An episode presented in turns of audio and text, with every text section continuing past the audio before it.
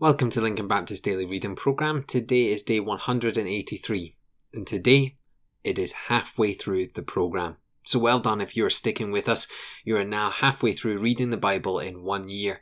Keep going throughout the next half of the year, and you'll find that you have read the entire book of the Bible in one year. Today we're going to be going to 1 Kings 17 and 18, Matthew chapter 8, verses 1 to 17, and then Psalm 77. And first, I need to put my hands up.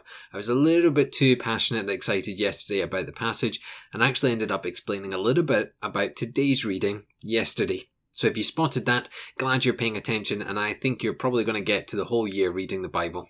But today, we look at chapter 17 and 18, and considering I already covered 17 yesterday, let me only focus on chapter 18. And in chapter 18, the prophets of Baal are challenged. Really, Baal, the false god, is challenged. Elijah holds such confidence in God that he goes to extreme measures to show just how great God is. In doing so, the prophets look foolish, for they have placed great faith and hope in something that is man made and holds no power. Having read the passage, let me ask you very directly today do you have confidence in God? I mean, really, do you trust that God is all powerful, that He hears your prayers, and that He is able to do anything as He pleases? Confidence in the Lord gives us assurance each day. Confidence in anything else will simply let us down and cause anxiety in our lives. So, where do you place your confidence? Will you be like the prophets of Baal and find out your foolish trust in man made things? Or will you be like Elijah and know the power of God in your lives? We now head into Matthew's Gospel, and having finished his Sermon on the Mount, Jesus now heads from the mountain and continues his ministry. From this point on, crowds would follow Jesus everywhere he went. They were captivated by his teaching. Even those who society generally ignored were encouraged to come to Jesus. And that is where we find ourselves today. A leper comes to see Jesus for healing. Now, remember, leprosy is highly contagious, and when you were diagnosed with it, you were essentially thrown out of the community until such a point that you were free from the disease. Oftentimes, those with leprosy never really truly integrated back into society. So it's particularly surprising that this person with leprosy walked into the crowd and toward Jesus. Having witnessed the faith in this man, Jesus heals him. However, there's also another incredible thing. He touched the man. Jesus touched someone with leprosy. Not only was this forbidden, but it was extremely dangerous due to the risk of infection. What we learn from this interaction is that Jesus will often do things we least expect. He doesn't look to social norms or community practices, he looks to the heart and in seeing a faithful heart, Jesus heals the leper and comforts him by touching him and setting him free from the disease. We see this again in the centurion who desperately seeks Jesus to heal his servant.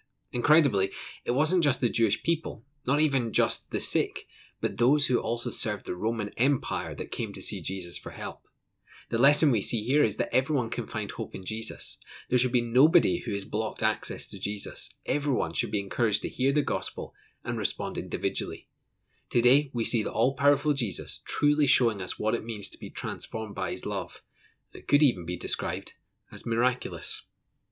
Finally, we head into Psalm 77. Sometimes life can be overwhelming, and it feels like everywhere we turn, we face trouble. In those moments, we can feel very far from God. Sometimes it can even feel like God has left. We begin to doubt and worry. Did I do something wrong? Is God angry with me? Have I placed my faith in the wrong place? I think we all naturally think the worst when we experience tough times. Yet the psalmist reminds us in verse 12 that when things are difficult, we should ponder the work of God. We should meditate on his mighty deeds. We should remember all that God has done for us and through Christ for eternity. The devil will try and make you think that God is not worth it or you're not worth it. However, when we use scripture to remind us all that God has done, we see that not only is he worth following, but he has shown you his love through sending Christ. He thinks you are worth fighting for, and he did that on the cross. So don't be discouraged, don't fear, don't worry. Instead, lean on God and remember everything about him. Know his presence, and you will find the comfort you need in times of trouble. Let's pray. Father, we thank you that in times of trouble we can indeed come to you and know that you are our mighty protector, mighty fortress, and great comforter. Father, we praise you that Jesus didn't follow social norms. Instead, he broke through those barriers and showed unbelievable love and care for others. And Father, we pray that in these two great examples of Psalm 77, in the hope of all the work that Jesus has done, and in Matthew's Gospel and the wonderful healing that we see, we pray that we would place our confidence in the Lord Jesus and in nothing else and we pray that that confidence will bring assurance that we are safe and secure for eternity. And we pray this in your name. Amen.